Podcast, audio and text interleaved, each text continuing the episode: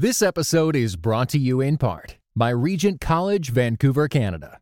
Experience God's call to a life more abundant with our one to two week summer courses.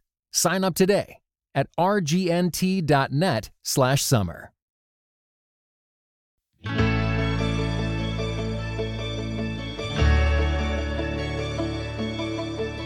right, what's going on, everyone? You are listening to the teaser episode for Lit Pulpit. You've got myself, Claude Atcho, in the house with my brother, Austin Carty. How are you, Austin?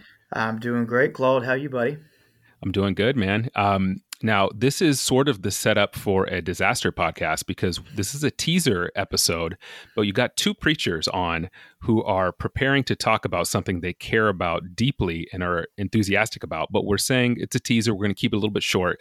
So hopefully, just like when pastors preach and they say, This is the last point, I'm bringing this to a close, we can actually be uh, concise with our enthusiasm. Do you think we can pull this off?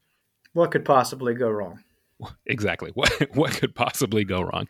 Um, we're so glad you're listening. Um, lit pulpit is uh, something that we're really excited about and it's going to launch in january but we wanted to come to y'all uh, right now through your headphones or whatever device you're listening to to give you a sense of what we're up to.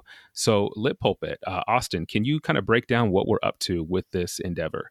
Yeah, absolutely. We are two pastors who, as you said, love books and want for uh, church congregations to love books the way that we do. And we thought that it would be a lot of fun for us as two pastors to read along with as many folks who are interested in reading uh, select books with us uh, to kind of read this in real time with a group and um, kind of facilitate this as two pastors reading these uh, these great texts and thinking about it through the lens of uh, how might pastors use the richness of this literature to uh, help try to articulate the Christian story and um, try to get deeper into what it means to try to uh, follow Jesus uh, in in in this messy world in which we live. Yeah, and just the sort of um, alignment between the work that you've been doing in your writing, the work that I've done in my writing, and then obviously the work that Jessica has done in her writing. We've sort of come together as friends to really sort of continue to cultivate these conversations and um, sort of venues and, and spaces and places where people can talk about literature in the context of how literature can be formative for our faith and our discipleship, how it can be a great tool uh, toward um, spiritual formation and growth with Jesus. And so this is another avenue uh, to do that, and obviously kind of being housed within uh, um, Jessica's podcast, which has been great. And so, and we've been able to kind of co-host and be a part of that. And you'll see more of us, um, or hear more of us rather, on the podcast uh, in the months to come. So we're reading together for pastors, Christians, um, any anyone who wants to listen in. We're we're reading uh, together through uh, what we're getting started with Lit Pulpit, and what we are reading uh, is a wonderful and powerful and challenging novel. Uh, we are reading James Baldwin's uh, debut, "Go Tell It on the Mountain." Why uh, why Austin this book? I think it's such a great book for us to start with. I think, first of all, uh, unless it was a book that was assigned to a lot of folks uh, in high school or maybe in uh, intro lit courses for somebody was not a lit major in, in, college, it's probably not a book that a lot of folks um, uh, just uh, coming from uh, a church audience have, have necessarily read, um, which is really, really a, a, sad thing because it's such an important book. Uh, it's, a, it's a seminal book. Um, and there's so many um, things in this book that are beneficial for people of faith to read with and grapple with.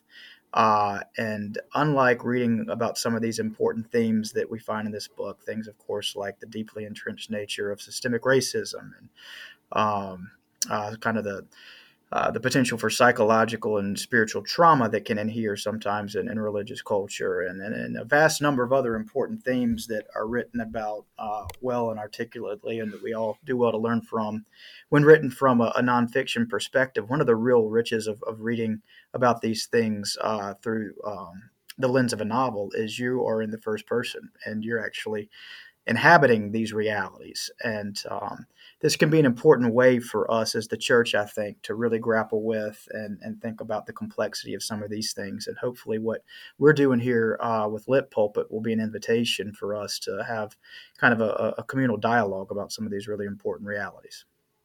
and it's interesting that you know folks um, you know in the church may not have read this book you know depending on what their english classes were like and, and some of their own personal reading it's really interesting and ironic because the book is set in the church right uh, so right. Yeah it's i mean it's a it's a churchy book. Um it, it, it has something to say to uh to those who are following Jesus um, in uh, in American context specifically, and it, to give a sort of um, I guess synopsis of the book, it, it is a bit, it is a you know significantly autobiographical for Baldwin. Um, the book came out in 1952, uh, and it follows the story of uh, of John Grimes, a young boy in New York City. He's part of the storefront uh, Holiness Pentecostal Church. He lives with his uh, stepfather uh, and his mother and his siblings, and it's right on his sort of his birthday. He's about to turn, if I'm remembering correctly, 14. That's right. Um, and he is sort of at the edge where he really is he's stepping into adolescence and he senses that he's going to be pulled into life in the church.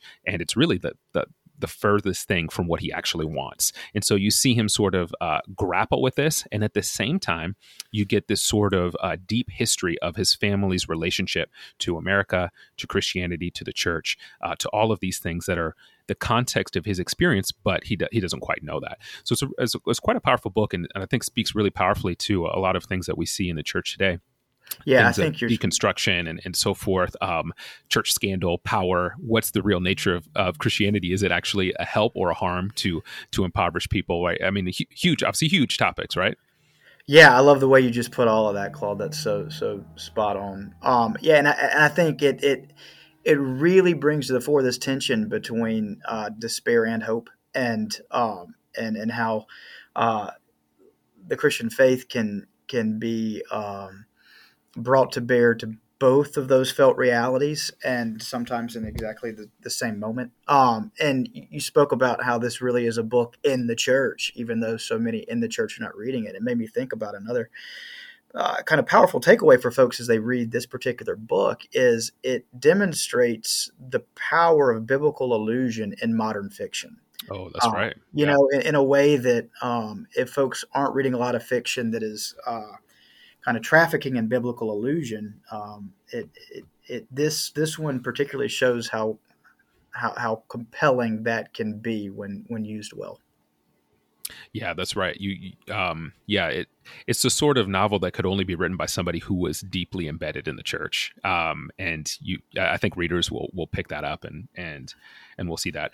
Maybe um, maybe before we get to some of the ways that people will be able to kind of participate uh, with Lit Pulpit as we're reading through uh, this work from Baldwin. Um, maybe you could maybe we could share briefly our first encounters with this book. Um, you know, what is what does Go Tell on the Mountain mean to you? When did you first encounter it?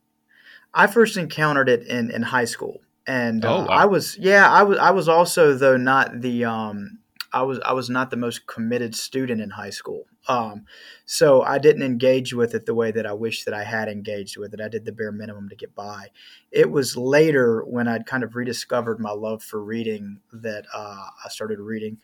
Um, several of James Baldwin's books and and really was taken with them and and, and found them really helpful for me. And so coming back to this, uh, this has been a real treat to read this because it's been some time since I've I've picked it up. Um, so uh, just rereading it was was um, was uh, I don't know if delight's the right word because it's it's not a book that you really would describe as a delight, but it was important to reread, and um, I'm so glad that that that we have selected this one. And uh, I hope for those who have read it before that they'll have that same experience in rereading it with us. Uh, but particularly for those who've never read it before, that it'll be um, an invitation into uh, a really, really great book from a master writer and thinker, um, and um, an invitation into some important conversations. This episode is brought to you in part by Pittsburgh Theological Seminary. Pittsburgh Theological Seminary students are grounded in faith and formed in community. PTS students are preparing for ministry with Master of Divinity, Master of Arts, Doctor of Ministry, and certificate programs. Begin your master's or certificate program in person or online. Financial aid is available.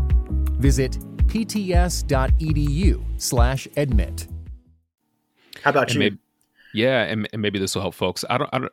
How long is your list, Austin, of books that you have started and basically finished in like 24 hours? How, how many would you estimate? Those sort oh, of wow. like those books that like you got to, and then like you're like, I can't put this down, and then 24 hours later, you're like, I finished this thing. You know, for for somebody who loves to talk about books and has asked every question about a book under the sun. I don't know that I've ever asked that question or been asked hey that now. question, Close. Hey that's that's all right, a first. All right. You know, honestly, probably in 24 hours, maybe 10, max okay. 15. Okay. Okay. But not not a lot. Okay. No, that's good. You?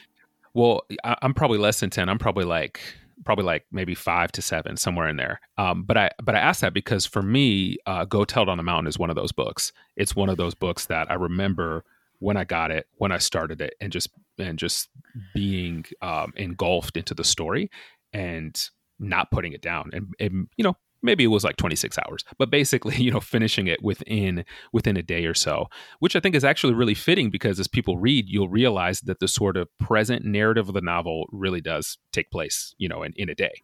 Um, but I, I mention that for people just to sort of you know maybe encourage them if they're you know maybe on the fence of this is a book for them to pick up. Um, it, it is it is well worth well worth your time. Uh, and it is one of the maybe five or seven for me that you know I, I, picked up and truly could not put it down.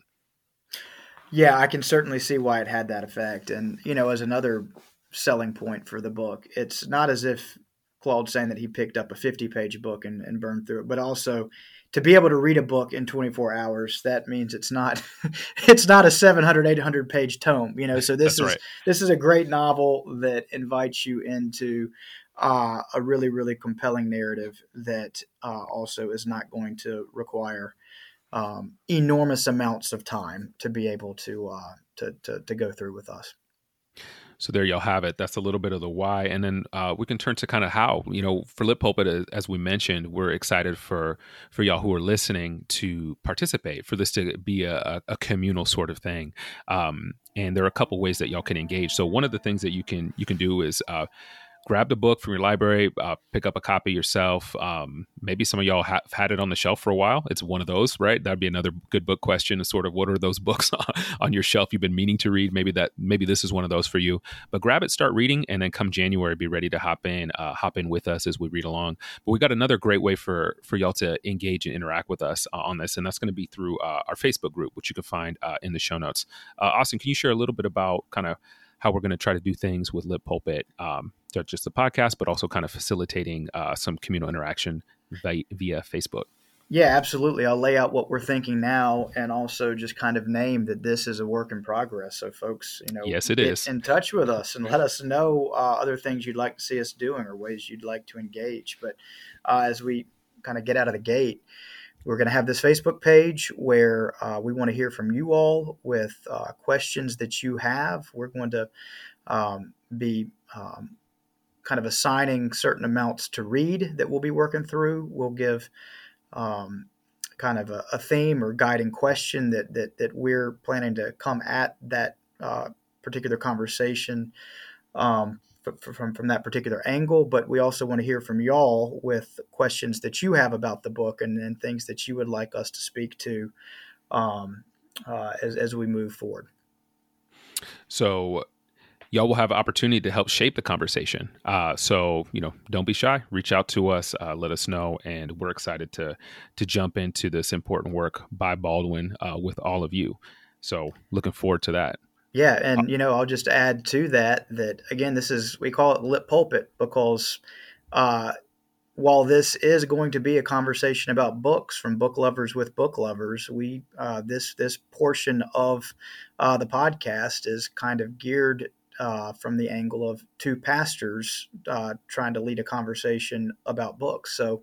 Um, so questions that you ask or ways that we want to come at this book we we, we do we are mindful of the fact that we we, we are pastors wanting to talk about how uh, these particular texts that we're using uh, are are formative uh, for uh, Christian discipleship and are um, beneficial for the life of the Christian church. Absolutely, it's a great note to end on. Um, Austin, thank you, and everyone who's listening. We're excited to go on this journey with y'all going to be great fun. And Claude, always great to be with you, my friend. Appreciate it. All right, y'all. Peace.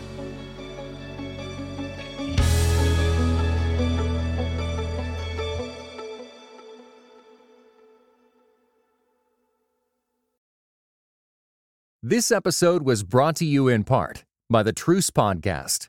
The new season examines the connection between some evangelicals and the Republican Party with the help of world class historians. Subscribe to Truce in your podcast app or listen at trucepodcast.com.